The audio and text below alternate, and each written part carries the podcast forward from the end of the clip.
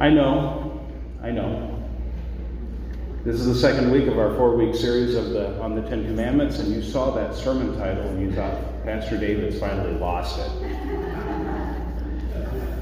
That makes no sense because Christians, by definition, aren't atheists.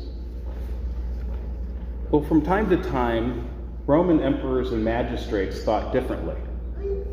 Early Christians became notorious for their refusal to participate in sacrifices to the traditional gods. Now, being part of a secular society today, we might think this was no big deal, but it was a big deal for them. Daily life was steeped in the religious. If you were a member of a guild, say, of fishers, bakers, silversmiths, or masons, you would have to reverence the guild's patron deity at meetings. Your livelihood might depend on it.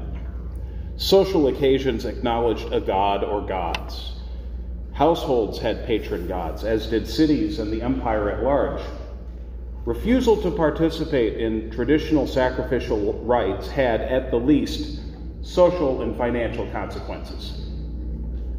Christians were sometimes labeled subversive and antisocial because they labeled idolatry what the empire called piety. We might do well to reclaim some of this rigorous early Christian atheism, the refusal to give ultimate allegiance or devotion to any one thing, cause, or concern other than the true God. Because there are a lot of idols out there clamoring for first place in our lives. And God knew it at Sinai. Only three months before the Israelites had been liberated they were experiencing life as a free people after oppression and forced labor by Pharaoh, who claimed to be a god himself. Freedom was scary, though.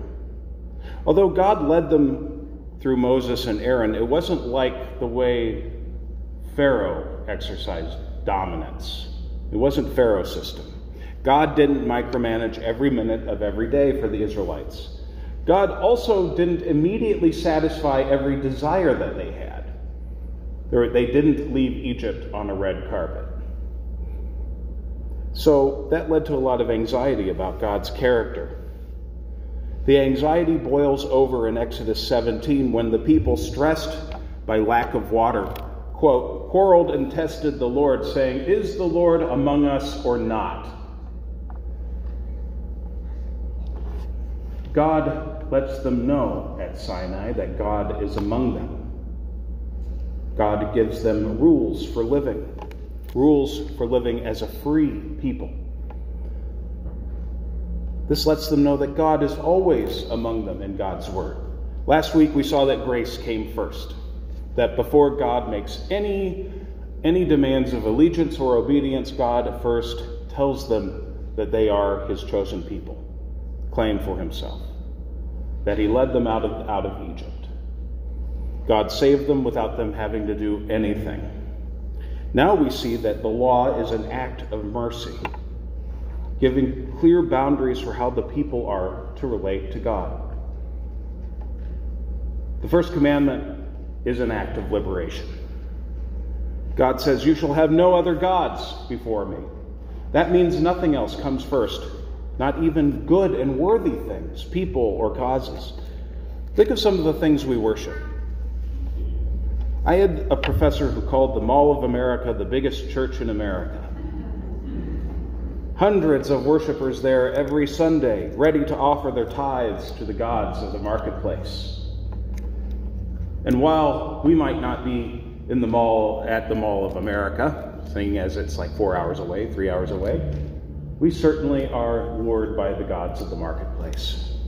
It's a preferred idol. But it isn't the only one. People worship all kinds of stuff. It could be things like money, power, validation, or physical beauty. It could be one's status in life, one's own level of personal comfort, or a particular standard of the good life.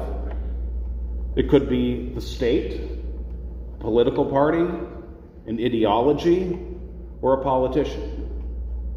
It could even be one's own family members, friends, or expectations in such relationships. And over the last three years, I've learned about the dangers of idolizing one's own child.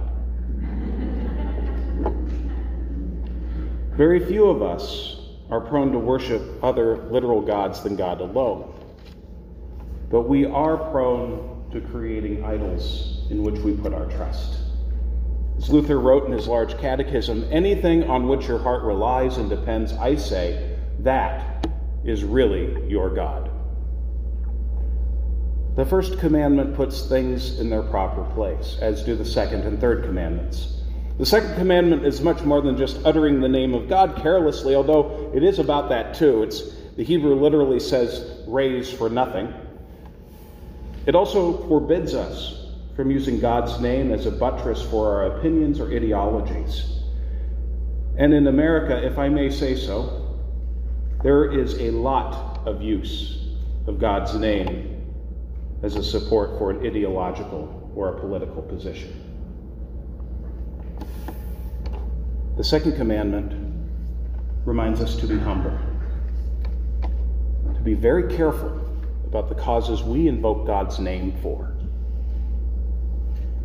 remember that all of us sit under God's just judgments. All of us sit under God's just judgments. All of us have sinned and fallen short of the glory of God, regardless of our opinion. There is no God is on our side when it comes to the second commandment. Third commandment, remembering the Sabbath, is a little different for us than it is for the Jews, but the point is the same. We might not keep the literal Sabbath, Saturday, but this commandment reminds us that time, that work and rest have their proper place.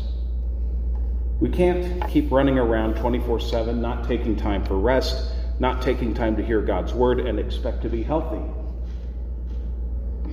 Taking Sabbath time, whenever it is for you, to rest and to hear God's word is just as essential as it is countercultural.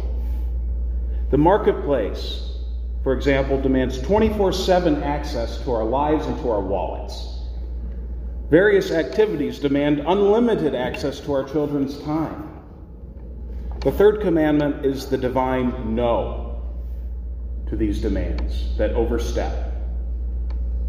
Instead, it's an invitation to freedom, to live a different kind of life with work and rest in proper balance, a life lived with things in their proper place. Of course, depending on where you live, or who you are, or where you are in life, that's not always possible. And it's one of the three it's one of the reasons this commandment, as do the other two, rub against modern society.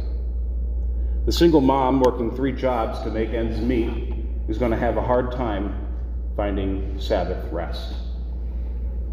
Which just reminds us that these commandments aren't just about us individually. They're about us societally, communally. They're about life together. Just as much as belief, these first three commandments invite us to practice a holy unbelief. An unbelief, an atheism that is liberating. All other gods and idols are to be denied allegiance or obedience all other claims on our personhood and our time, even those that are legitimate, and there are legitimate claims that others have on us, are to be put in their proper place. You might remember a few weeks ago, I mentioned how my pastor had a cross stitch given to him in his first call, and said, Jim, remember first you are a Christian, a child of God. Second, you are a husband.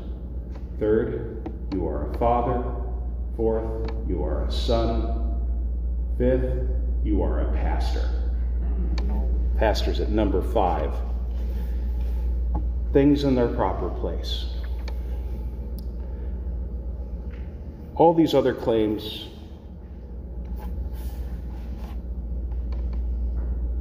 are in their place. So instead, we're privileged through our baptism to call the one true God our Father as Jesus did.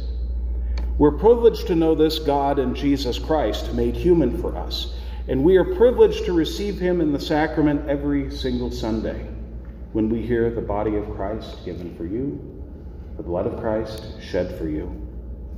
In this we know that our sins are forgiven, and that we're given strength to live lives of faith, faith that is about God's liberating love, liberated to worship God alone. Let's pray. God, our Father, help us to see these commandments as means of liberation from every idol that would make illegitimate demands on us. Help us to keep everything else in its proper place, even those good and worthy things, so that we may acknowledge and trust you as the one true God. Through Jesus Christ our Lord. Amen.